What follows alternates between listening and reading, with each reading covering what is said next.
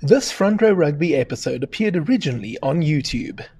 Today, you are going to get a front row seat to the memorable career of former Springbok centre Christian Stewart. Christian, welcome to Front Row Rugby. Thanks very much, Peter. Now, before we begin our conversation, let's take a look at the trivia question for this week. In 2022, the Springboks suffered a first ever defeat at home against a certain European opponent. Name the team. Now, if you know the answer to the question, you can put it in the comment section down below. We'll also find out if Christian knows the answer, but we'll do that at the end of our conversation. Christian, I want to begin our conversation with your Canadian roots. I know you were born there, you played for the Canadians, but you also played for Western Province at home. You also represented the Springboks. Talk to me about that. Peter, yeah, so I, I Played my first game for Province out of Stellenbosch University in 1987, having played in the Corsairs there. And the next thing I was picked into the um, the Victorians team. Then I was in the Stellenbosch first side, and the following week is on the Province side. So in those days, you wouldn't come through the squad system. I mean, if they spotted you at at Corsairs, you would literally, you know, be fast tracked. So I was quite undercooked compared to today's players who've been in the gym and training um, for three or four seasons at least before they ran on for a provincial game. Anyway, long story short, I played debuted in 1987. And of course, we weren't in international sport until 1992. And in 1991, I, in fact, 1990, I played a Currie Cup final. Gee, I might get my dates mixed up here. And the Canadians um, saw that I'd played in this final, and, and, and the caption came up that I was born in Canada. So they got hold of me and said, "Why don't you come and play in a World Cup?" So uh, that was it was simple, simple as that. I arrived at a club. Nobody knew I was coming. It was in, uh, very amateur sport, obviously back then, still is in Canada, which is why they haven't taken the necessary steps to improve um, over the last twenty odd years. Um, and uh, started off in the third team for a club called Meraloma, which was a wonderful experience, um, and ended up being picked for the provincial side and then getting picked for the national side and debuting against Scotland um, in a game in New Brunswick. I was living in Vancouver, um, where we actually beat the Scottish side. It was the first time a Scottish, uh, sorry, a Canadian side had ever actually defeated a first tier nation. So it was Canada's first real victory, and I was part of that in my debut. So it was a nice way to um, start out for Canada with a win. And perhaps a sign of things to come because Canada actually reached the quarterfinals of the World Cup in 1991. How strong was that side? Well, um, interestingly, they've now realized that um, certainly for the short term future, it's unlikely that a Canadian side is ever going to get to a quarterfinal of the World Cup. In fact, Canada aren't even in this year's World Cup, sadly. Um, so they've arranged a dinner now where we're going to be inducted into the Canadian Hall of Fame because they've it's dawned upon them that it was a hell of an achievement by the 1991 um, World World Cup side. So yeah, I think we were a, we we were a good side. I don't know why that was. Um, it's actually a good question. Um, it just happened to be a we had a hell of a strong pack. Uh, and Canadian rugby was very influenced by New Zealand back then, um, where uh, the 12 was designated to, to, to, run it up. It wouldn't really go any further than that. And um, they played pretty much like a, quarterly a, a 12 man game. So I think when I came along, and I'm digressing a little bit, um, I, I brought a bit of width to the Canadian game plan that hadn't been there before. Um, and yeah, we um, we had a great World Cup, and we ended up we we narrowly lost to France in Agen. No one had ever beaten France in Agen. We lost 13-11. and we got through to the but we got through to the corner. I think it was in the pool stages. It was a long time ago. um, and we lost we lost res, res, uh, respectably to New Zealand. I think the score was 27-13, if I'm not mistaken. And we actually won the second half. So that was our claim to fame. But, uh, but we had a hell of a strong pack of forwards. We had some great, uh, yeah, we had some great Canadian names in that in that uh, forward pack. I've got to ask you then, going into 1995, Canada perhaps very unlucky with the draw being in the same pool as Australia and uh, South Africa, the defending champions and the defend or the champions in waiting, as it turned out. Uh, do you think that maybe if Canada had had a, a kinder draw, the quarterfinals was a possibility again in 95? I think that might have been a stretch, yeah. I think by that stage, um, it was going to be a hell of a, yeah, hell of a ask for us to, to move through the, um, to move through the, the, the top 16. But I suppose um, in knockout rugby, anything can happen on the day, so you, you'd always back your chances. But um, yeah, it was a it was a tough ask. Um, that Australian game was we were never going to beat Australia. We were we were never going to beat South Africa. So we gave it a full crack, and um, I think the scores were fairly respectable. I, I, I, don't remember the Australian score, but uh, yeah, it was a tough pool. I think it was the, called the pool of death in that particular World Cup. Christian, I've got to ask you, having played in 91 and 95, how would you compare the organization of the two tournaments? You know, for me, it was back in South Africa, um, whereas 91 was in Europe, in England and France, and we were based in France. It, it, look, it's always wonderful to leave your home country and especially to, to be in Europe. I think it might have been the first time I'd ever spent time on European soil. So it was certainly very special playing in Europe. It was special playing in South Africa. Um, obviously, the game had moved on, and the the World Cup had become a bigger deal, and South Africa were in it, playing in South Africa. Yeah, the World Cup '95 was superbly put together by the South African Rugby Union, World Rugby, whoever it was back then. Okay, I think that's enough Canada questions for now. Let's move on to your Springbok career. Just before you actually did make your debut for the Boks, talk to me about how it became possible for you to play for South Africa. So, interestingly, back then you could play for two countries. Um, and in January of 1995, World Rugby introduced a ban, a, sorry, a stand down period of three years, which I was told subsequently when we found out about this, um, that was put in place to stop the, the Samoans, the South Sea Islanders, playing for New Zealand. Um, so we weren't aware of this. Canada actually came on tour. So when I left Canada in 91, uh, I came back to South Africa. It was my intention to try and play for South Africa, and and, and um, I didn't get picked. Short story. Um, Kitch Christie then picked me to play against Samoa in the game, in the warm up game, the last official test before the 95 World Cup. So after that Super 10, I was picked at 12 to play against Samoa. Um, that team went to the IRB, and I had played for Canada, who came to Italy. I was playing in Italy with AJ Venter at Rovigo. And they had toured Italy, France, and England. And I said, Why don't you hop on the tour? And for a bit of extra money, I said, Great with the intention that I was going to come back and try and play for South Africa, which was a bit silly now that I think about it. But it was it was legal in those days to, to have done that.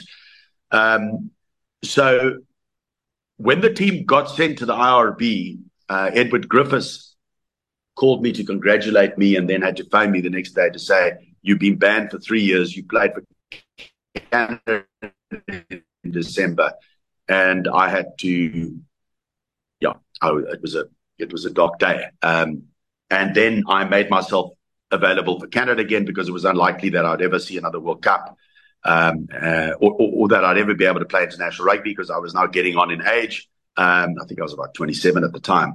And I thought, well, I might as well play for Canada again. And they were happy to have me. Um, all a bit strange when I think back now. But um, so I I joined them on tour. I think we went to I think we played a warm up game for Canada against New Zealand. Got a got a thumping and played against Lomu. Lomu actually came off the bench. Can you believe it for that game? Um, and then played against England in the other warm up game. Um, at Twickenham. It was the opening of the of the stadium. The, the new Twickenham Stadium it was incredible, and they had a full house. So that was very special to have played in in Auckland and um, and at Twickenham uh, in those warm up games. And then obviously we came to South Africa and played the World Cup. Christian, I know I said enough with the Canada questions, but I have to ask you that you've, uh, or since you've brought it up now, playing against Jonah Lomu, uh, was it, were you able to get a sense in that uh, moment that this guy is something special? In the dress, I mean, in the team meetings before the game, all the talk was about this 19-year-old kid who was a freak, and we he would probably come off the bench and he's going to be the new superstar. So um, I don't recall exactly what happened in that game, other than we got a we got a hammering. Um, not the only side to have been hammered at at uh, at uh, Eden Park. Um, but yeah, I, I, don't recall anything specific other than um, being astonished by the size of him. But I don't recall what he did that day. But um, that all changed a, a month later when he arrived in South Africa and started running over people. You had to catch Lomu on a good day. So Lomu would sometimes take it easy, but if you caught him on a bad day, it wasn't a good day to be at the office. Absolutely, as so many players found out. So, Christian, uh, according to the records that I've got here, you were 32 when you made your debut for the Springboks. Given your age and given that most players don't make their debut at such a late age, do you think that you appreciated it a little bit more? You know, um, every kid um, as you can hear by my accent, I mean, I played for Canada. I lived in Canada for a year. I was born in Canada. I probably spent two or three years there as a kid. But every kid going up and growing up in South Africa dreams of playing, in those days, rugby or cricket for South Africa. So it was always my dream to play for South Africa. Um, but I'd given up on the dream, obviously. Um, so having come back and we had a um, we had a great season under Harry Viljoen. Um, and then that's the province side after spending time in rugby league in 1996. Uh, sorry, I'm talking nonsense. We, we this, uh, um, yeah, that's right. Sorry, I did, sorry, that's right. So I went to rugby league, came back, uh, played under Harry. We had a great season, and then played under Alan Solomons. We had another great season. And you know, as you know, in any team sport, if the team's going well, the players get picked. So it was a case of I'd actually moved to fly um, and we had we we, we narrowly lost the Currie Cup final in uh, '88. I think they ruled that Chester's pass the pass to Chester was forward. It wasn't, by the way. And uh, anyway, we we were the form team of the season, and we um, a lot of our players got picked. I, there were a couple of Greek Greek was had a great season, so was a couple of their players. So yeah, I mean, you know, whenever you get selected, you're incredibly grateful. There's so many great players who never played for South Africa. Uh, so many great players in any sport that don't get selected, um, who are just as good as the other players. So anytime you get selected, you're just incredibly grateful and proud. Um, and it's a wonderful moment for your family who've been through this so to finally have been given the nod, even at the age of 32, where to be frank with you, I was very much at the end of my uh, end of my career physically. Um, never mind age-wise, but physically, I was uh, I was carrying a lot of injuries. Um, but you can, to some extent, you can get away with it in a team sport, and you and a, and a position like 12, you're not there for your pure athleticism. You're there for your, you know, for me in, in particular, I suppose I was picked to, to do what I did best, which was to distribute and to, and to defend. So I'd like to think that I I did a reasonable job, but I was certainly on the wrong side of 30. Um, and it was an, I mean, any time you run out for your province, uh, let alone for your country, is just a, an absolute honor. And uh, yeah, wonderful memories. I haven't thought about them for a while. It's interesting that you bring up that 98 uh, Currie Cup final. Uh, as, as, my viewers know by now, I uh, grew up in the Cape, so obviously a Western Province and a Stormers man. And uh, of course, I also think that Chester scored a legitimate try. And I remember watching it at home with my family. We had a packed house at the time. And uh, I don't think it's appropriate to say what my uncle said at the time that that try was disallowed. Um, Christian, let me ask you, what did it feel like making your debut against Scotland for the Springboks? Franco Smith, that that the, the first test I wasn't picked. Franco Smith had played 12, and I was a huge fan of Franco. I thought he was a, a very underrated rugby player. He was an intelligent, highly intelligent rugby player, brilliant distributor.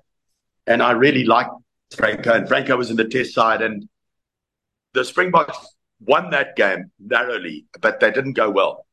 And when a team doesn't go well, there were question marks asked.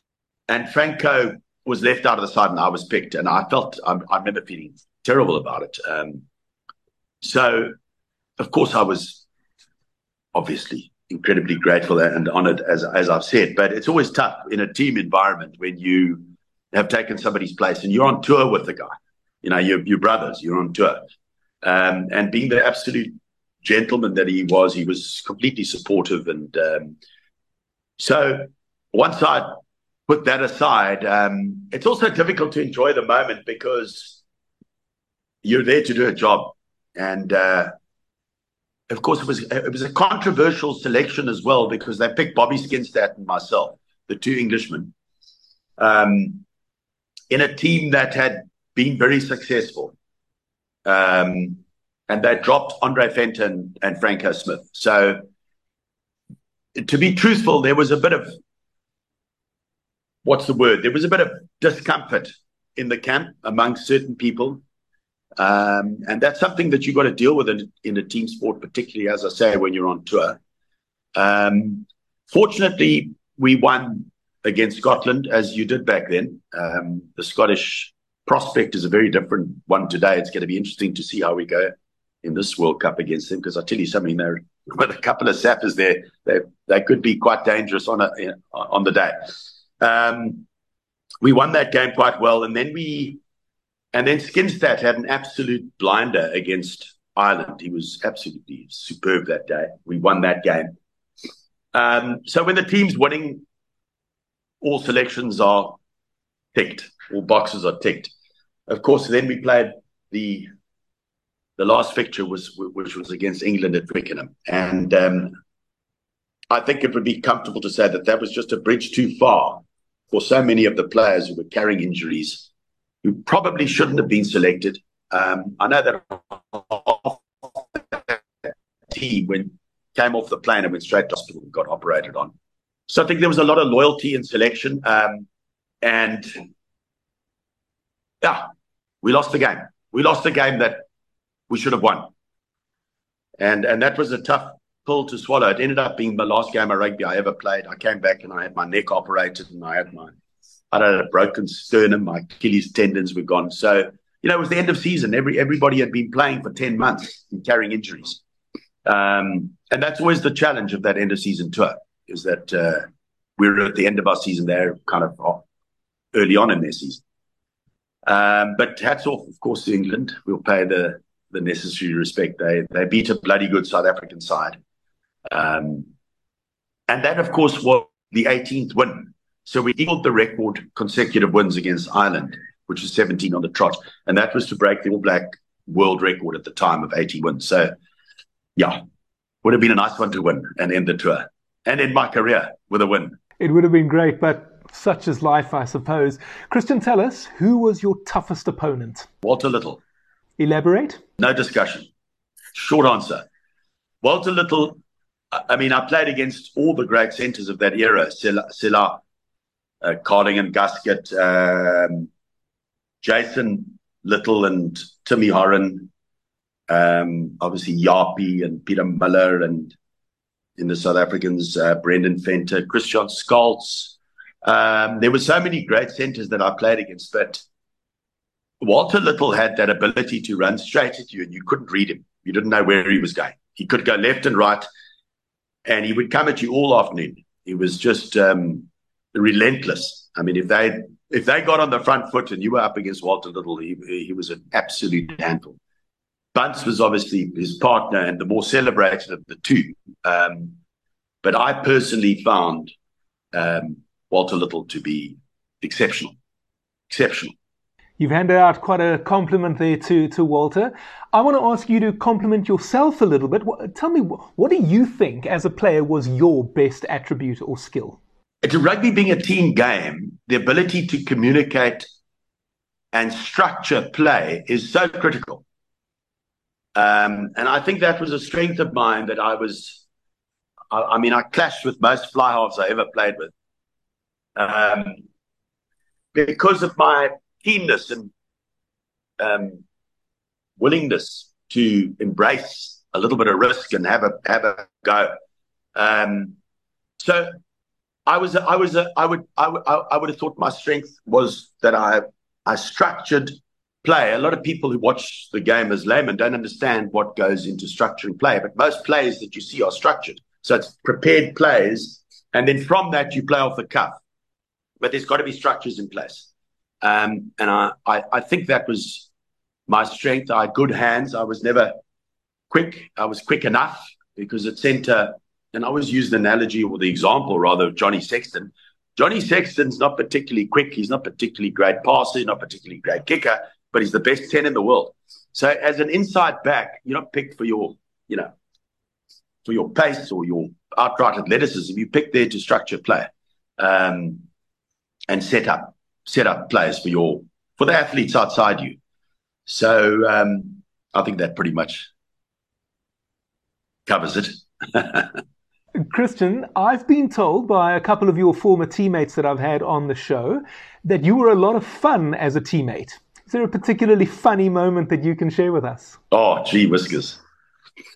Probably all alcohol related. We weren't uh, as professional as um, as the chaps today. Wow. And I, I mean, so much of the humor is um, humorous because it's edgy. Not to be discussed on the uh, on the airwaves. Gee whiskers, you. Well, no, you should have asked me to prepare. There's so many humorous moments. I played with so many great characters, humorous moments. Anytime Andrew Patterson opened his mouth was a humorous moment. Um, Andrew Patterson was one of the great storytellers. Most of his stories were about me, um, and he, he would often tell the story about how I would mimic the Canadian anthem. Uh, and they, and, and I got the nickname of the mini mini vanilli of Canadian rugby because I never knew the words. Not that I knew the, the South African words. Gee whiskers, that was a that was a mouthful. I, I had a few fines for not uh, getting the words right of the South African anthem as well. When it switched to the the, the English Afrikaans and Xhosa, um, the Xhosa was was quite daunting. So, yeah, there were so many funny moments. I, I, we'll have to do another show and focus on, on the funny moments. All right, let's do that. Uh, Christian, uh, something else, um, sort of on the other side of the spectrum. I've also heard that from a coach's point of view, you could be quite difficult to manage. What would you say about that? I think I think I was more difficult to manage from a fly half's perspective.